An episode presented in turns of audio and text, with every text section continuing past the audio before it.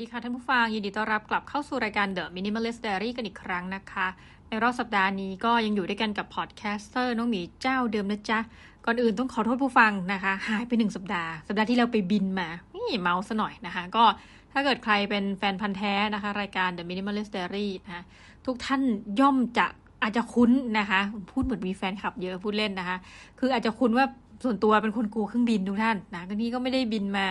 หนึ่งเดือนนะคะ คือจริง ๆ ก่อนหน้าจะหนึ่งเดือนนั้นก็เรียกว่าไม่ได้บินมาสักระยะใหญ่นะคะ จริง ๆ ต้องบอกว่าสองปีแล้วเนาะสักประมาณสองปีไม่ได้ไปต่างประเทศ นั่นหมายความว่า ถ้าไปต่างประเทศเนี่ยจะอาการดีขึ้นเออบอกเมาให้ทุกท่านฟัง เพราะว่ามันบินยาวๆอะไรแบบนี้ค่ะ ก็จะช่วยคือเหมือนกับช่วยฮิลให้เรารู้สึกว่าเออคุ้นชินกับการบิน แต่เผอิญพอไม่ได้บินไปต่างประเทศ แล้วก็ อยู่ไฟในประเทศเนี่ยมันค่อนข้างที่จะสั้นแล้วประสบการณ์เรียกว่าประสบการณ์น้อยนะคะโอ้รอบล่าสุดนี้แบบพอเครื่อง turbulence ก็แบบมีอาการเกรงแล้วก็กลัวนะใช้คำว่าหวาดระแวง ก็เลยจะพูดกับเพื่อนๆนะคะ แล้วก็ผู้ฟังทุกท่านว่าเออใครที่เป็นโรคกลัวเครื่องบินนะคะ ถ้าทุกท่านเหงาเราคือเพื่อนกันนะคะ เอาละ ไม่พูดพร่ำทำเพลงนะคะในรอบสัปดาห์นี้ก็จริงๆ ไปได้ไอเดียจากท่านผู้ฟังท่านผู้ฟังน่ารักมากเลยน้ำตาจะไหลนะท่านบอกว่า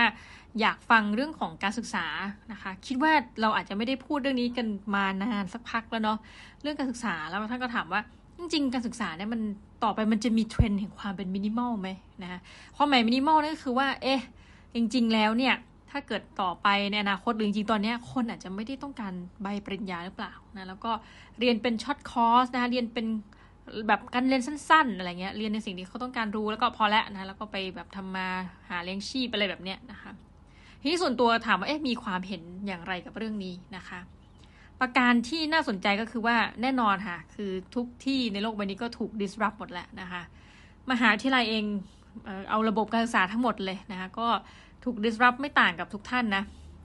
เพียงแต่ว่าเราสึกว่าในบรรดาองค์กรทั้งหลายเนี่ยนะส่วนตัวแล้วกัน คือเราอาจจะแบบส่วนตัวนะ พอเป็นคนในวงการอะไรประมาณเนี้ยนะคะแหมไม่อยากจะยอมรับเลย แต่ว่าเราก็รู้สึกว่า เออ เราน่าจะ move ช้ากว่าชาวบ้านชาวช่องไปพอสมควรนะคะ ถึงแม้จะแอบรู้สึกนะ ถ้าเกิดไปถามคนอาจารย์ที่เขาอยู่มานานๆเขาบอกโห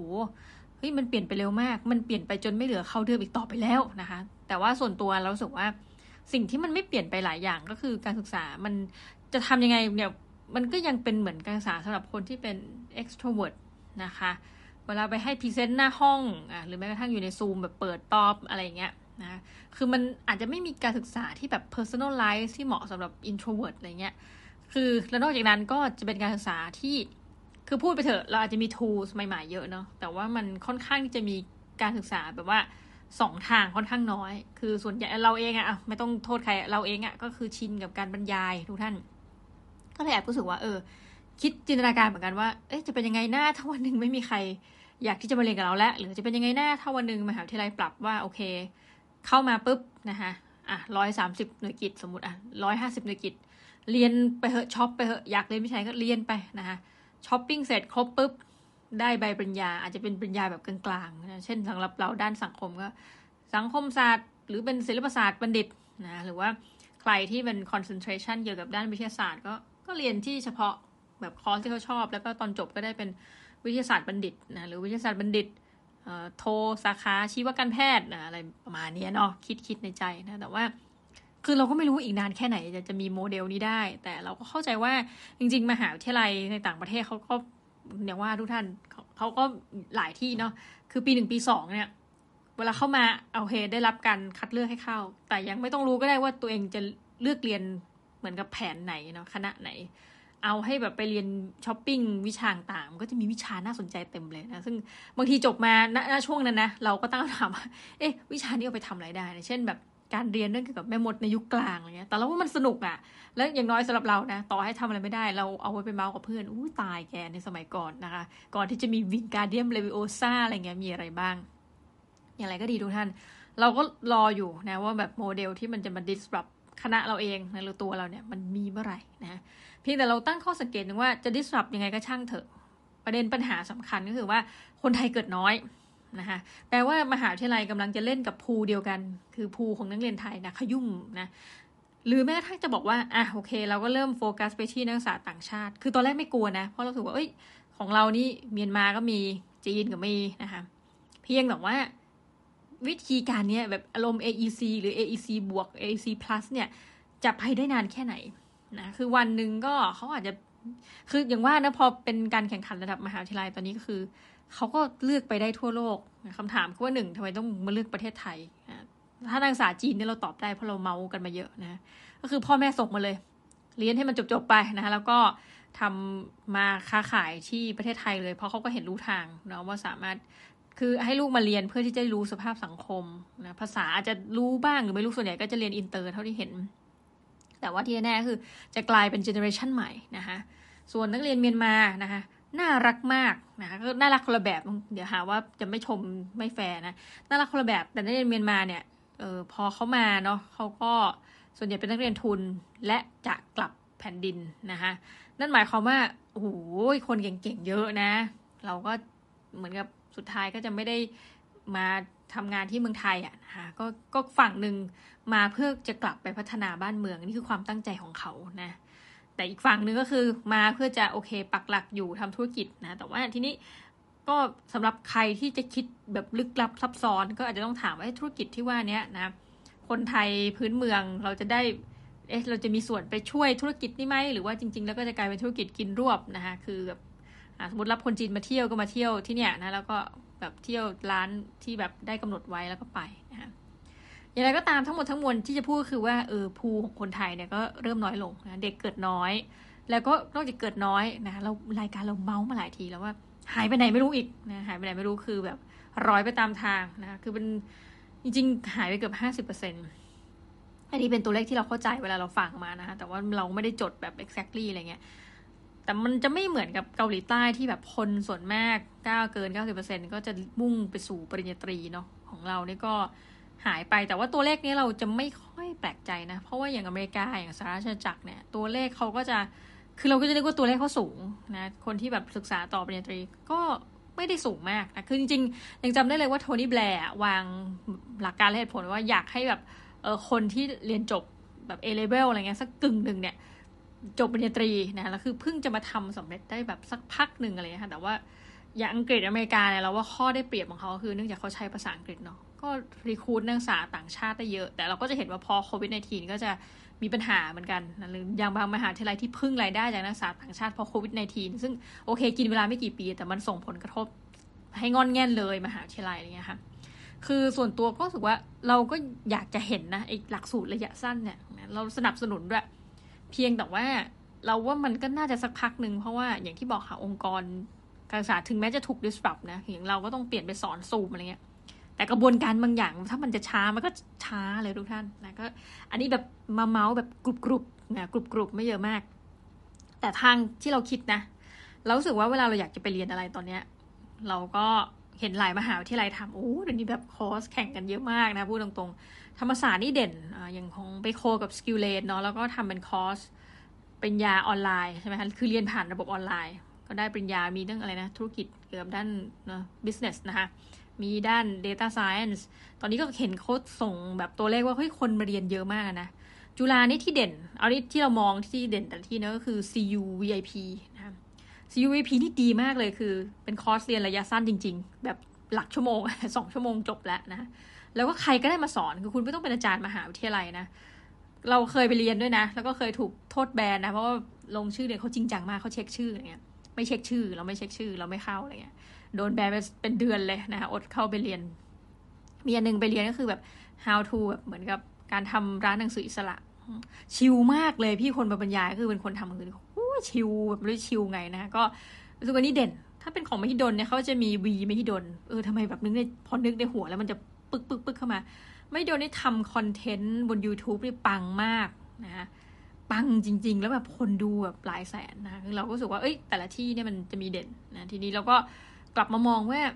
ในมหาวิทยาลัยแต่ละที่ก็อาจจะต้องสร้างแบบนั้น แต่ยังย้ำอีกทีว่าสุดท้ายกลับไปภูเดียวกันเนาะหลายคนก็บอกเฮ้ยถ้างั้นเราขยับไป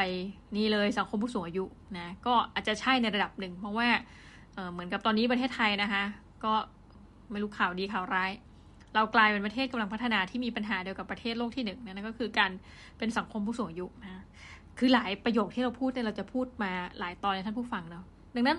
เราก็จะเห็นการชิฟนะคะก็คือมีการ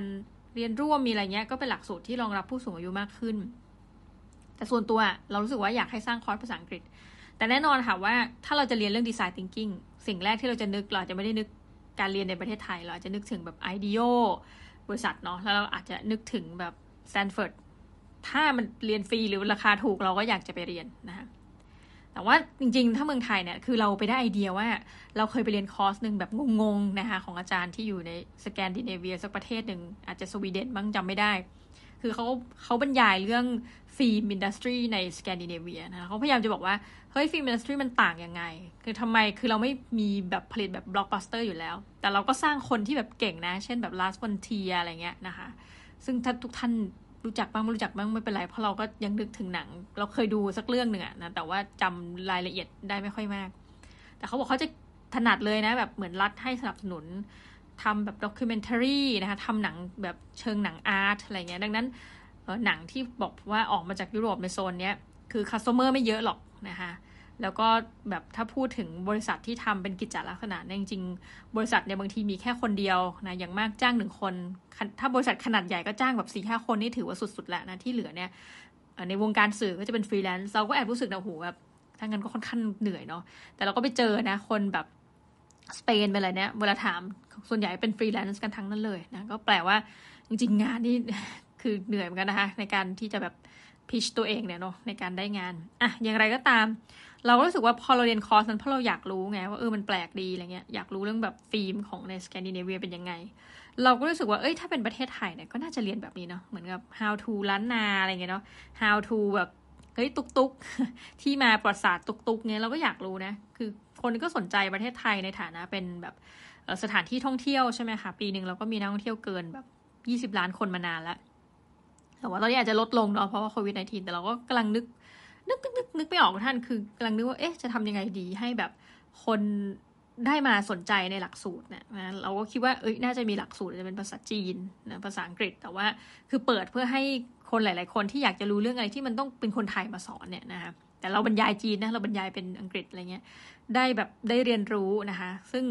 ตอนนี้ถ้าเป็นเรานึกนะอันหนึ่งที่น่าสนใจมากคือแบบน่าจะมีการเรียนการสอนกับแบบเฮ้ยประเทศไทยเนี่ยเราส่งออกซีรีส์วายทั้งที่ งบประมาณการเงินหรือไปเทียบกับซีรีส์ในจีนเนี่ยอะไรเงี้ยงบงบเราค่อนข้างน้อยแต่ว่าเราทำเรื่องพวกนี้มันคือแบบ soft skill มากเนาะคือเหมือนกับเราไม่ต้องมีเงินเยอะนะคะเราขายคอนเทนต์เอาเนี่ยแล้วมันดีมากเลย มันน่าจะเป็นบทเรียนหนึ่งเหมือนกันที่จะพูดให้กับหลายๆคนฟังอะ่ะ คือเราเชื่อว่าถ้ามีอาจารย์มาบรรยายเราอยากฟังนะออยอมเลยแบบว่าเออยอมจ่ายเงินอะไรเงี้ยว่าทำยังไงให้มันประสบความสำเร็จอะไรเงี้ยหรือว่าจริงๆ GDH เองก็อาจจะมาจัดคอร์สออนไลน์อะไรแบบเนี้ย อันนี้ก็จะเป็นภาพในอนาคตที่เราคิดนะเราคิดว่าสุดท้ายอะไรที่มันมันไม่ปรับตัวทุกท่านนะคะ ก็จะรอยไป หมายความว่ามหาลัยเนี่ยเขาก็มีการวัดความเสี่ยงทุกที่แหละนะแล้วก็ของเราก็วัดเหมือนกัน ก็ยังโชคดีว่าอยู่ในกลุ่มที่มีความเสี่ยงต่ำนะคะแต่ว่าพอมาดูคณะตัวเองก็แบบแอบอุ้ยตายแล้วนะคะคือเนื่องจากเขาก็ให้เตรียมตัวแหละเพราะว่ารัฐบาลอาจจะ เอาเงินมาจากส่วนกลางเนี่ยมาให้น้อยลงเรื่อยๆนะแปลว่าคณะก็ต้องพึ่งพิงเงินตัวเองมากขึ้นเรื่อยๆ ดังนั้นก็จะไม่แปลกใจทุกท่านพูดจริงอูจะหลังจากนี้จะแบบเคี่ยวมากของการการศึกษาคือหมายความว่า คือตอนนี้ส่วนตัวไปสอนเด็กมปลายหลายโรงเรียนอะนะเพราะว่าเรื่องนี้แหละมันคือการ marketing การแบบดึงนักเรียนเข้ามาก่อนนะใครเก่งเรา recruit เข้ามาอยู่ในมหาวิทยาลัยนะหรือว่าจริงๆก็เหมือนกับสร้างไม่ จะเรียกว่าสร้างโอกาสก็ก็มันก็จะแปลกนะเพราะว่าเวลาเราไปสอนอะไรเงี้ยนะคะ เราก็จะเก็บเก็บเหมือนกับเราไม่ต่างจากติวเตอร์ในระดับหนึ่งนะแต่เพียงแต่ว่าการที่เราไปสอนเนี่ยน้องๆ ก็จะได้เครดิตนะคือหมายความว่าเอาตัวเครดิตเหล่านี้ที่ได้มานะคะเกรดเกรดอะไรเงี้ยเอาพอเข้ามหาวิทยาลัยไม่ต้องเรียนแล้วนะเอาเกรดเนี้ยมาโอนได้เลยโอนหน่วยกิตได้เลยอะไรเงี้ยค่ะ ซึ่งต่อไปมันก็จะเป็นการแข่งขันที่สูงขึ้นทุกท่าน เราพูดตรงแหมถ้าเรารู้อนาคตเนี่ยเราก็สบายไปแล้ว แต่เราไม่รู้หรอกว่าต่อไปเนี่ยมันจะเป็นหลักสูตรแบบมินิไหมแต่เราสนับสนุนนะ เพราะรู้สึกว่า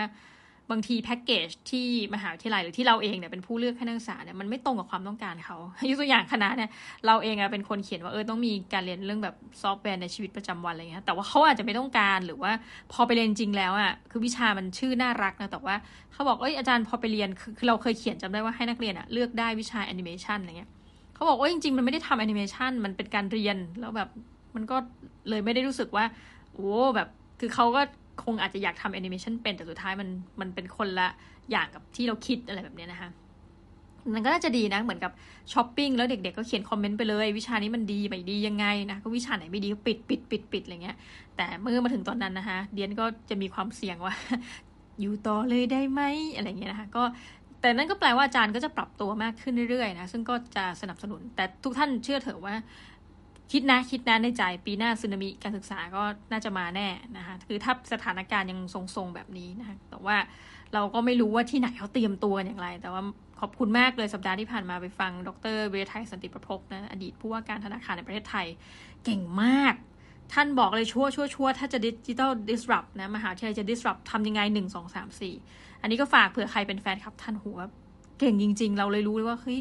นี่แหละคนที่แบบโอเคนัมเบอร์วันปังมาก ท่านเป็นยังไงแล้วมีแต่คนเมาส์ว่าแบบท่านเป็นคนธรรมดามาก คือหมายความว่ามหาวิทยาลัยเวลาเชิญมาก็เป็นแขกผู้ใหญ่เนาะก็อยากจะแบบอ้าวจะต้องรับยังไงท่านจะมากี่โมง ท่านเวทไทยบอกอ๋อเช่ารถขับเองมาเองเจอกันนะครับอะไรเงี้ยแล้วก็ส่วนตัวเคยเจอมาครั้งสองครั้งแล้วค่ะ ครั้งแรกได้คุยกันรู้สึกโอ้โหแบบท่านธรรมดามากแบบติดดินอะไรเงี้ยแต่ว่าโปรไฟล์ท่านนี่คือแบบท่านเก่งมากคือเป็นนักเรียนทุนแต่เด็ก แล้วก็รู้สึกจะเรียนเรียนที่ฮาร์วาร์ดนะ แต่เขาจะว่าน่าจะเป็นด้านเศรษฐศาสตร์แล้วเพราะไม่งั้นจะเป็นผู้ว่าการธนาคารประเทศไทยจบเศรษฐศาสตร์เนาะแล้วก็จบเร็วด้วยจบด็อกเตอร์ในเร็วด้วย PhD นะคะก็บอกว่าชื่นชมไปไกลกันเพราะว่าวิธีการคุยของท่านนะ่ะคือท่านมาสองครั้งเจอกันเนี่ยท่านก็จะคุยแบบ คือเสียงท่านไม่ได้แบบฮู้ฮ่าฮ่าฮ่าอะไรอย่างเงี้ยนะ เสียงท่านก็คือแบบเหมือนคนเป็นคนเรียบร้อยอะ่ะ แต่มันสะกดอยู่แล้วทั้งห้องส่งเลยสัปดาห์ที่ผ่านมาไปอบรมเนี่ย ทุกคนพูดเหมือนกันหมดเลยว่าชอบอาจารย์เวียไทยที่สุดที่สุดของแจ้นะคะก็ฝากชื่นชมท่านตรงนี้ แล้วก็เดี๋ยวดูกันค่ะว่าอนาคตนะคะหลักสูตรมินิของเราจะเป็นอย่างไรนะสำหรับวันนี้ก็เมาเรื่องการศึกษาซะเยอะนะ แต่ว่าก็เดี๋ยวสัปดาห์หน้าจะได้เปลี่ยนฟิลบ้างนะสำหรับวันนี้ก็คิดถึงทุกท่านนะจ๊ะแล้วก็กลับมาพบกันใหม่นะคะ สวัสดีจ้า